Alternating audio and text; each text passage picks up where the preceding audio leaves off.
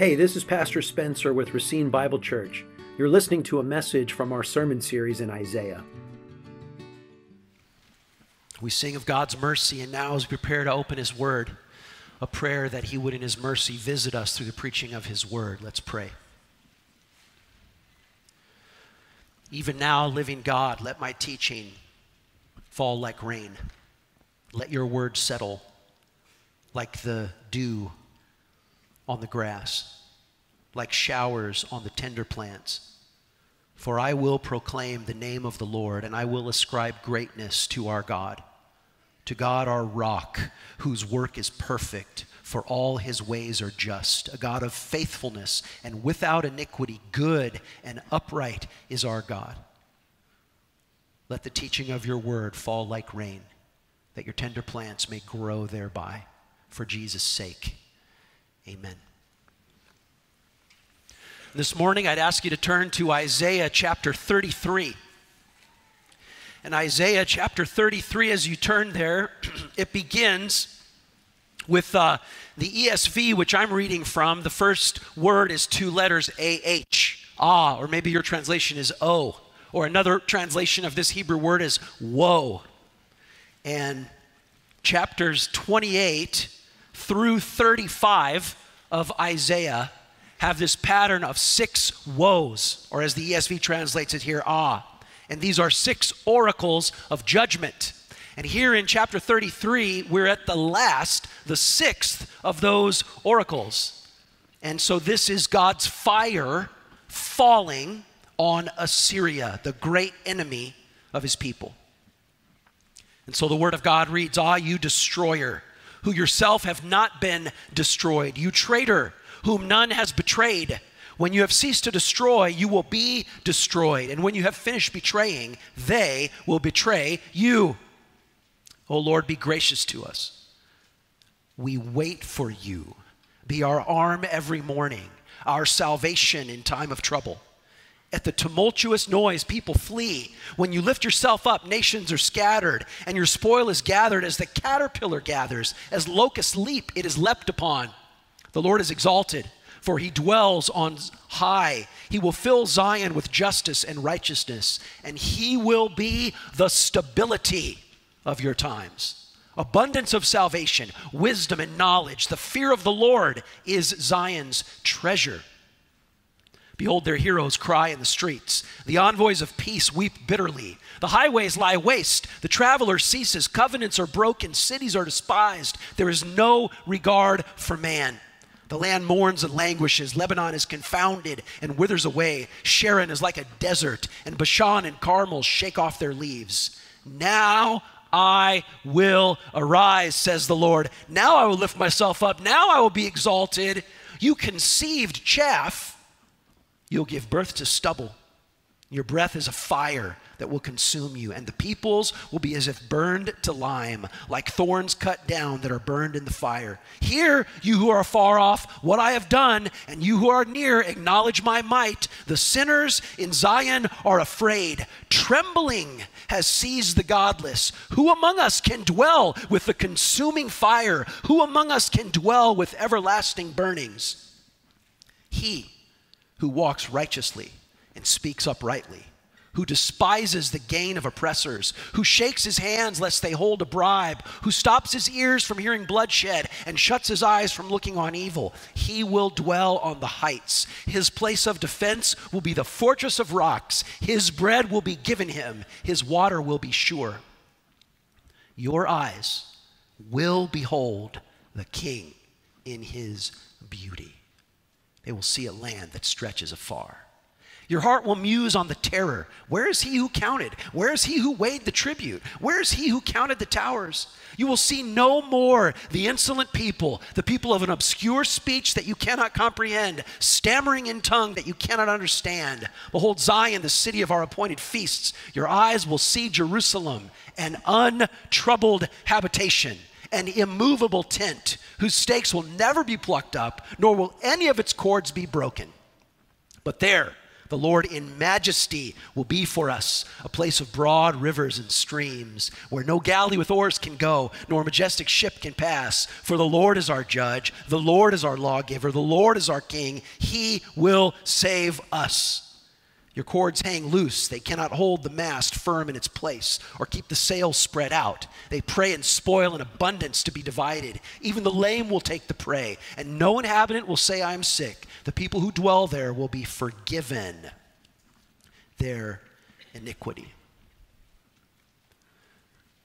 I hope you hear in this oracle against Assyria and this promise of salvation to God's people that though it is an ancient prophecy against Assyria.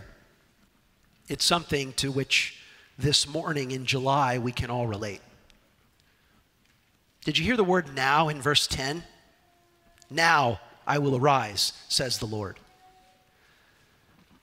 Even during our singing time, there was a, a, a, verse on the screen about waiting on the Lord. And a constant theme in Isaiah, a theme from my preaching in the last couple of months, has been waiting on the Lord. You ever relate? Do you relate to this? You try to wait on the Lord. And what you really, really, really want is to hear God speak the words of verse 10. Okay, you waited for me, daughter. You waited for me, son. Now I will arise. That's, that's what we long for. And God knows that. And there's a promise for those in Jesus Christ that we will hear that. We'll hear that divine now. I wonder if you can also relate to verses 18 and 19. After you see the king in his beauty, it says in verse 18 in the Hebrew, your heart will muse on the terror. It's a word for uh, daydreaming. It's like this. Have you ever experienced this? You, you go through a very tough time where you're terrified, almost traumatized, something terrible happens or might happen. But then it's over.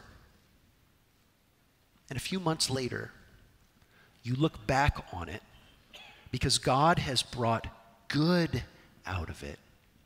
And a few months later or a few years later, you look back on it and you think, what was I so afraid of?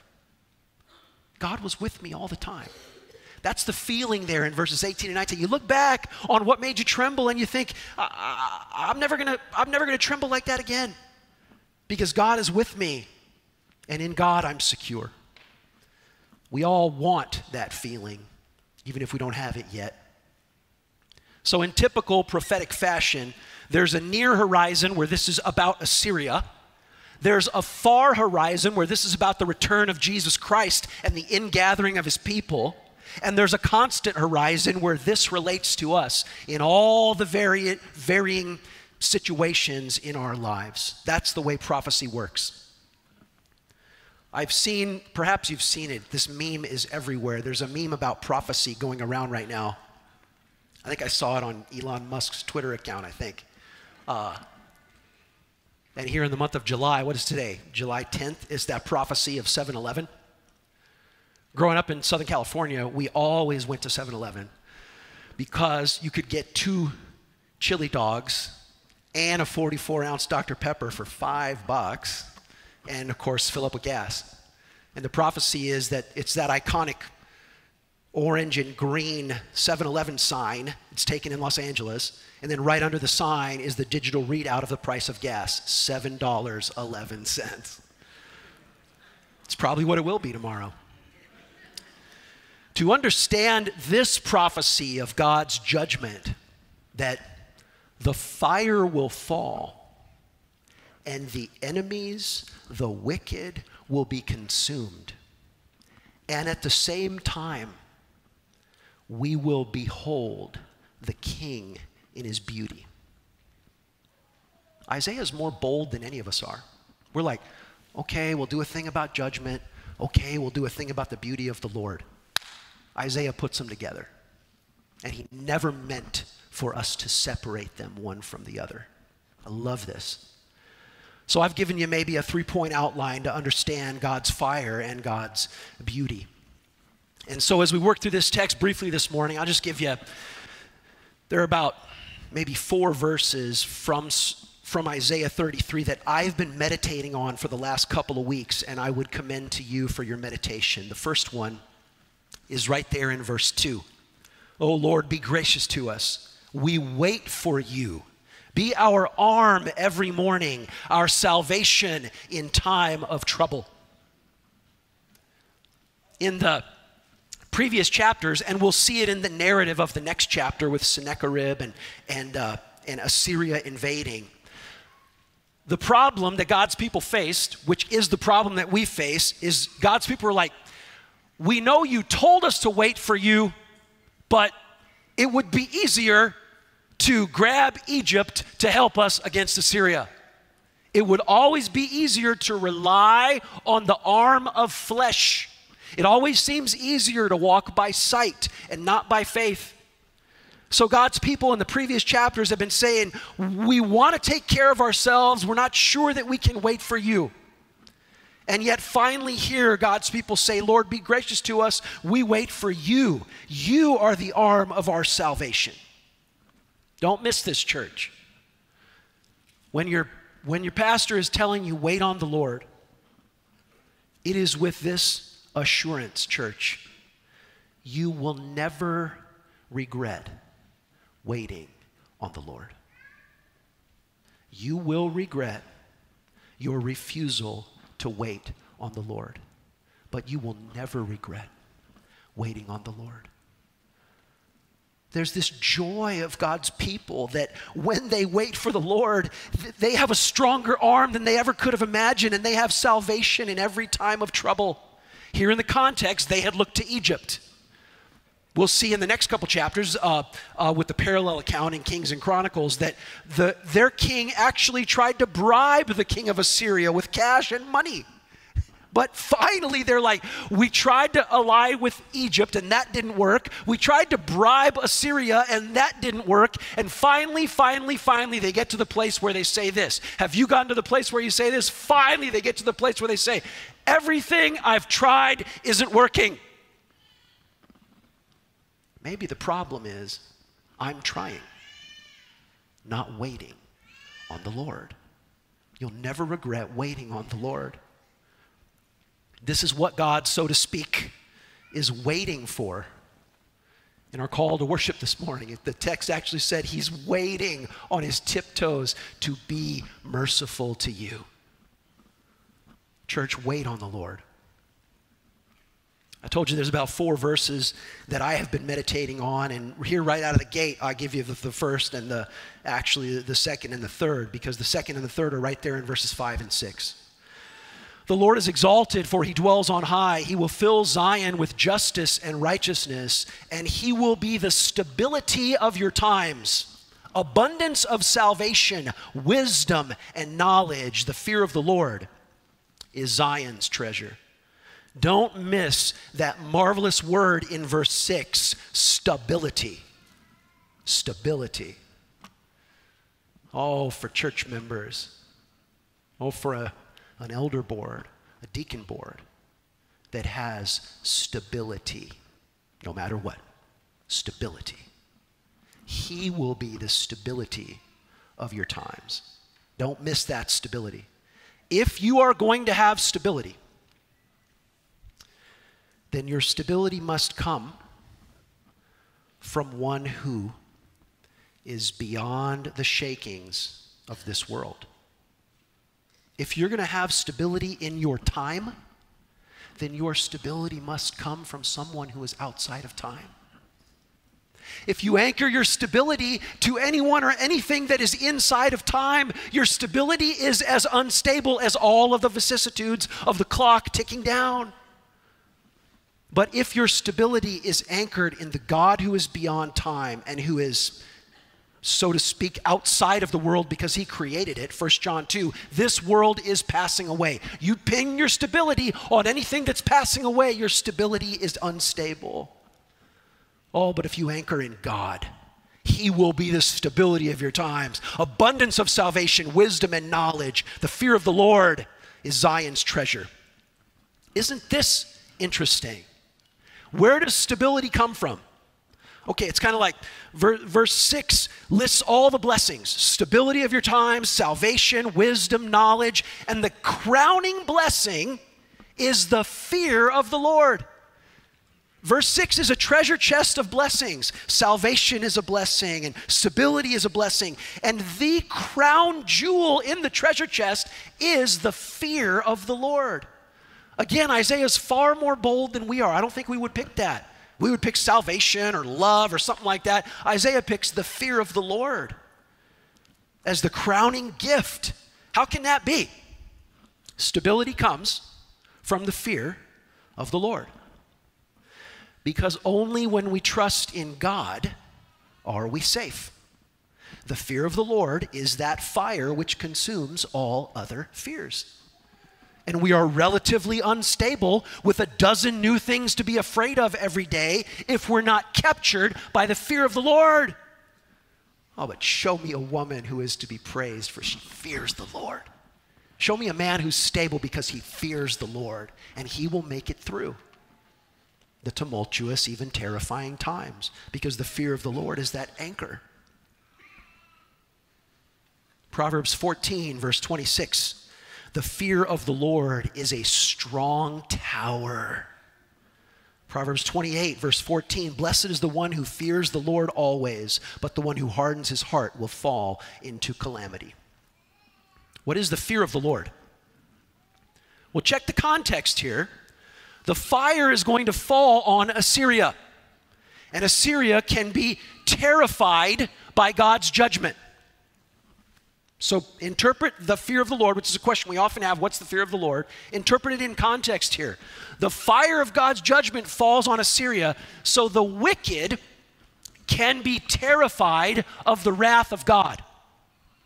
But if the wicked can experience that, the fear of the Lord, which is the treasure that belongs to God's people, must be something broader or bigger than just being terrified of God.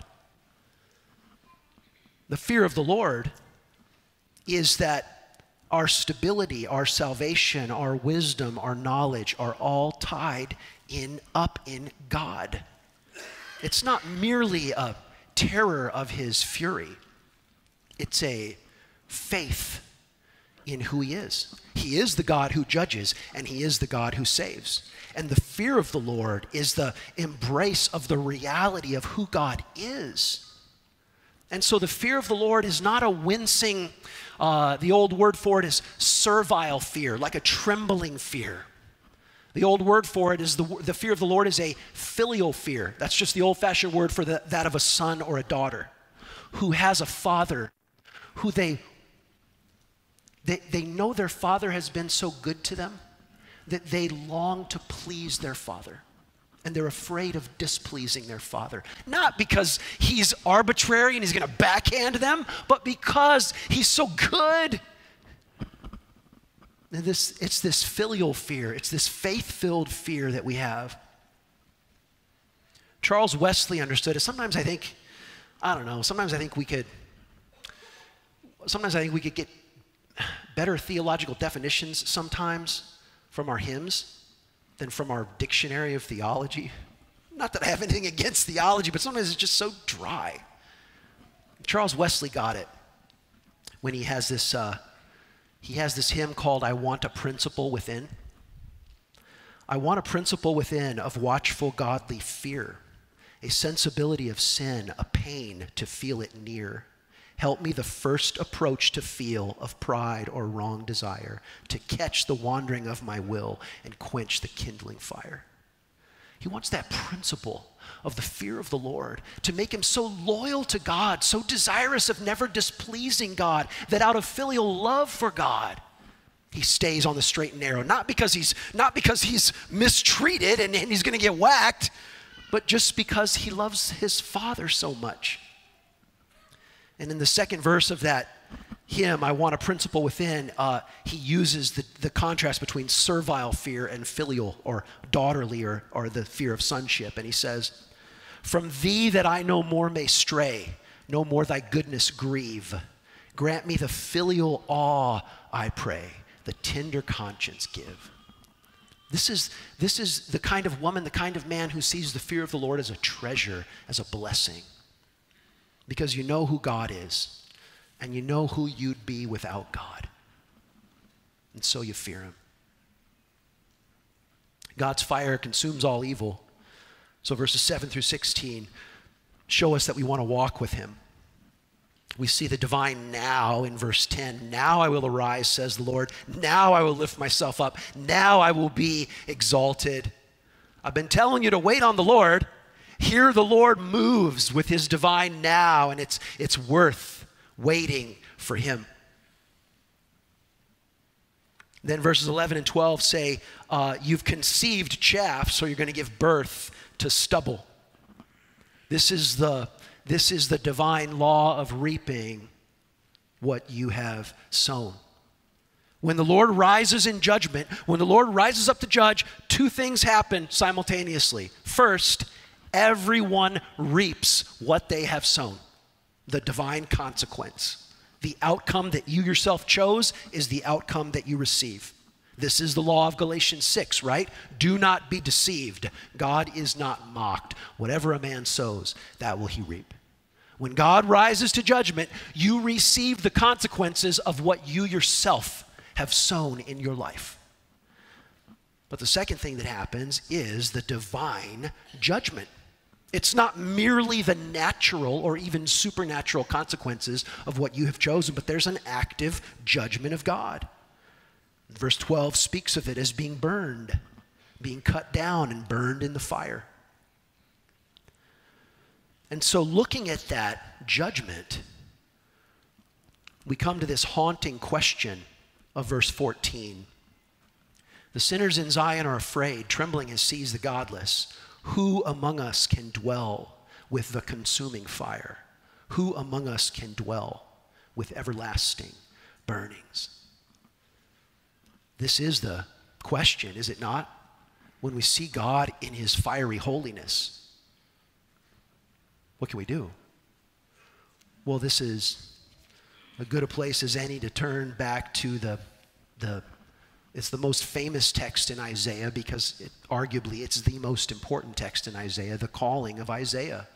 Isaiah chapter 6. In the year that King Uzziah died, I saw the Lord sitting upon a throne high and lifted up, and the train of his robe filled the temple. Above him stood the seraphim. Each had six wings, and with two he covered his face, two he covered his feet, and two he flew. And one called to another and said, Holy, Holy, holy is the Lord of hosts. The whole earth is full of his glory. And the foundations of the threshold shook at the voice of him who called, and the house was filled with smoke. And I said, Woe is me, I'm lost. I'm a man of unclean lips, and I dwell in the midst of a people of unclean lips, for my eyes have seen the King, the Lord of hosts.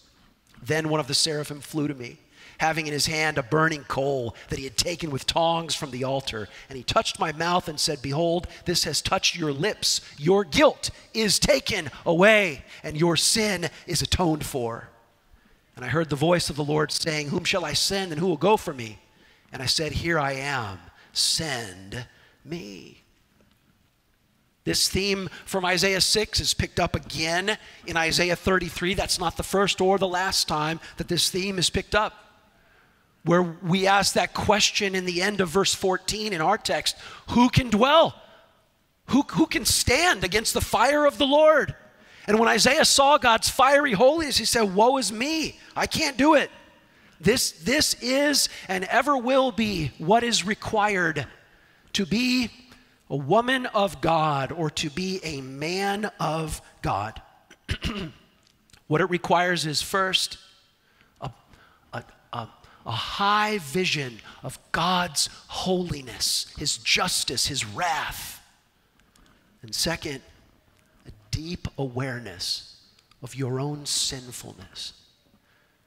And then third, a profound experience of God's burning, redeeming grace. Isaiah had this high view and vision of God's holiness and he had this deep awareness of his own sinfulness. And then with the seraphim, with the burning coal, he had this profound experience of God's atoning mercy and grace. It's not laid out the exact same way, but it is in a very similar theme that we find it in verses 14 and 15 and 16 of Isaiah 33. That haunting question in verse 14 of the, the who among us can dwell with the consuming fire? Who among us can dwell with everlasting burnings? And it says, He who walks righteously and speaks uprightly, who despises the gain of oppressions, who, sh- who, who doesn't take a bribe, who turns away from bloodshed and evil. And then it says in verse 16, He will dwell on heights, and He will have a place of defense and a fortress in the rock. This is it. These are the words of our text about God's holiness. We see first there in verse 14 a serious awareness of our sin. And following a serious awareness of our sin comes in verse 15 a strong desire for God's holiness. A serious awareness of my sin leads me to a strong desire to be rid of my sin and to be filled with God's holiness. Verse 14, a serious awareness of our sin. Verse 15, a strong desire for holiness. Verse 16, a security in God's salvation, a security in God's salvation. He'll take him to the last verse of the chapter to use the word forgiveness, verse 24. No inhabitant will say, I'm sick. The people who dwell there will be forgiven their iniquity. But that's what he's talking about the forgiveness of salvation. Because to, to, to again be clear about the gospel and as a minister of the Lord Jesus Christ, what I want more than anything of first importance, of first importance, 1 Corinthians 15, is to be clear about the gospel. Don't take, I, don't take verses 14 and 15 and 16 of like he, verse 15, he who walks righteously and speaks uprightly. Don't take that to mean that if you want to get saved, you have to change all your behavior and walk righteously, and then maybe God will save you the atoning work of the altar comes first. Don't confuse fruit with root. It's only the grace of God in the burning coal from the altar, which is the cross of Jesus Christ, that saves us. So here's the question for you on this July Sunday. I would be a failure as a gospel minister if I didn't ask this question. Do you have faith in the Lord Jesus Christ as your Savior? Do you have faith in the Lord Jesus Christ as your Savior? And can I just push in a little bit more? If you say yes, if you say yes, then my question from verse 15 about walking uprightly would be uh, Is the faith that you say you have in Jesus, is it demonstrated in the way that you walk? Is it demonstrated in the way that you talk? He goes right to speech here. Isaiah went right to his lips, and in uh, verse verse four, in verse 16, he goes right to his speech. Is it demonstrated in the way you speak, in the way that you walk? And finally, in verses 17 to 24, God's fire forgives and secures his people, so we trust in him. And verse 17 is the fourth verse that I've been meditating on these last couple of weeks, and I would commend it to you. Your eyes will behold, there's the prophecy, the promise. Your eyes will behold the King in his beauty, and they'll see a land that stretches afar. We come back to worship. Worshiping the triune holy God is the theme of the book of Isaiah because it is the theme of this whole book. The ultimate priority is always to see the king in his beauty. Church, the ultimate priority always is to behold the king in his beauty.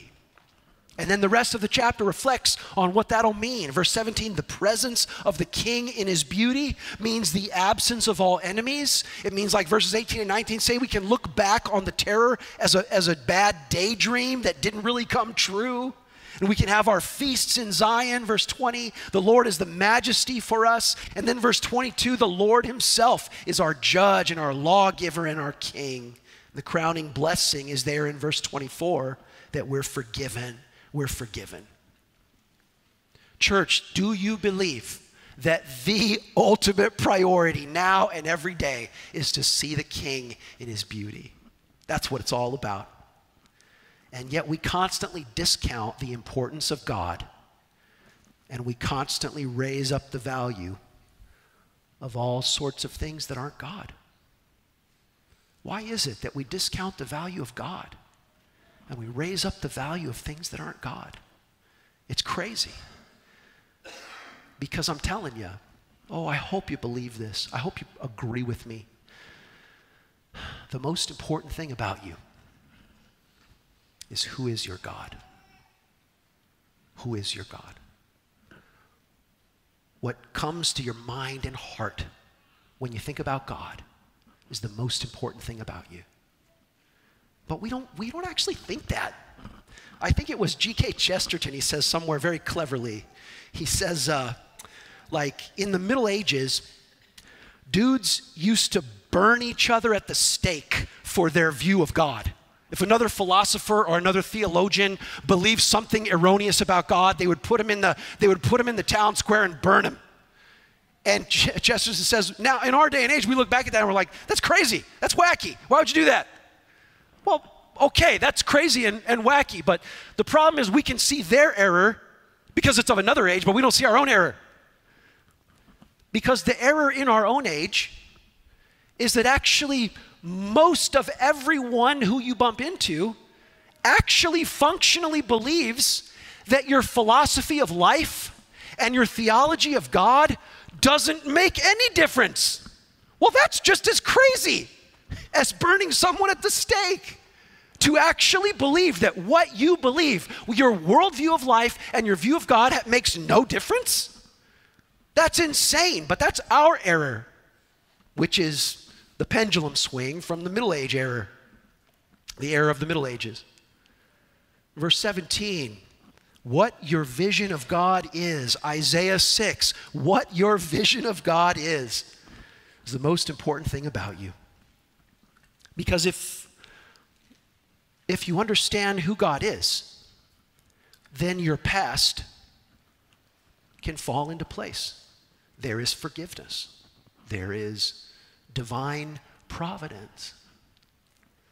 But if your vision of God is unclear, what you have done in the past or what others have done to you in the past, can, you, you can't ever get past it because you're just stuck in the moment of, of, of right now and who, you, who you're trying to be. And if your vision of God is clear, then your future is secure. But if your vision of God is not clear or is faulty, there's no way you can handle the future because everything's coming at you and where's your stability Where, where's your stability the vision of god is more important than all other visions in life. And that's what i would commend to you from the book of isaiah and from this text. Your eyes will behold the king in his beauty. They will see a land that stretches afar. And the promise in verse 19 is that you'll no more see these things and, and no, no more be beholden to them, but rather that vision of God will take care of you. And so, church, I'd call you to Isaiah 33, verse 2, and to be a people who wait for the Lord to be your arm every morning. Stop relying on these arms. Just stop. They're so frail. Rely on the arm of God. In church, I would call you verses 5 and 6 to let the living God be the stability of your times, abundance of salvation, wisdom, and knowledge. The fear of the Lord is Zion's treasure. Anchor your stability in your times outside of time. You have to. And, church, I would call you to behold the King in his beauty.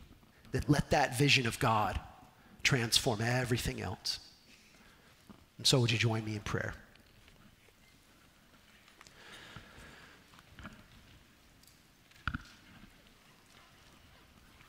We've had, uh,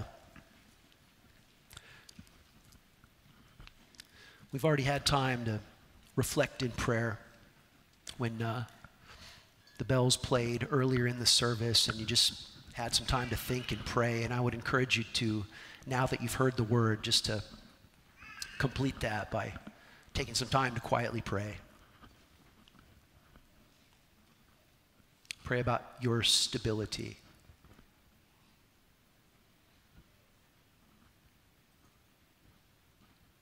Pray about waiting on the Lord.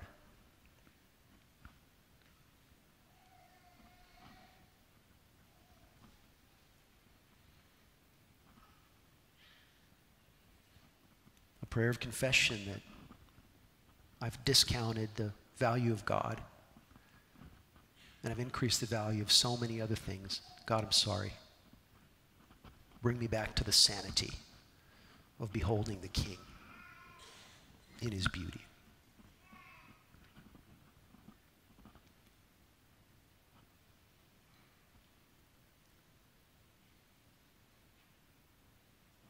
Lord God, hear your people as they pray, hearing forgive, hearing answer, hearing provide help and hope in Jesus Christ and his glorious grace.